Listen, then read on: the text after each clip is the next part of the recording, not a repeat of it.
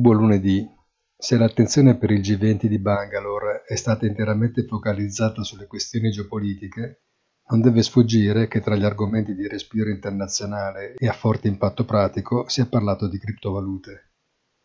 L'India appare preoccupata e spinge per una regolamentazione severa di quegli asset criptografici che non siano di missione sovrana, fino a ipotizzarne il divieto.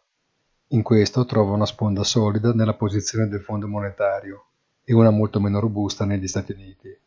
Quel che è certo è che il risveglio e la proliferazione di un mercato totalmente deregolamentato mette pensiero soprattutto in momenti di crisi per il potenziale destabilizzante di cui oggi non è possibile stabilirne la portata. Buona giornata e come sempre appuntamento sul sito easy-finance.it.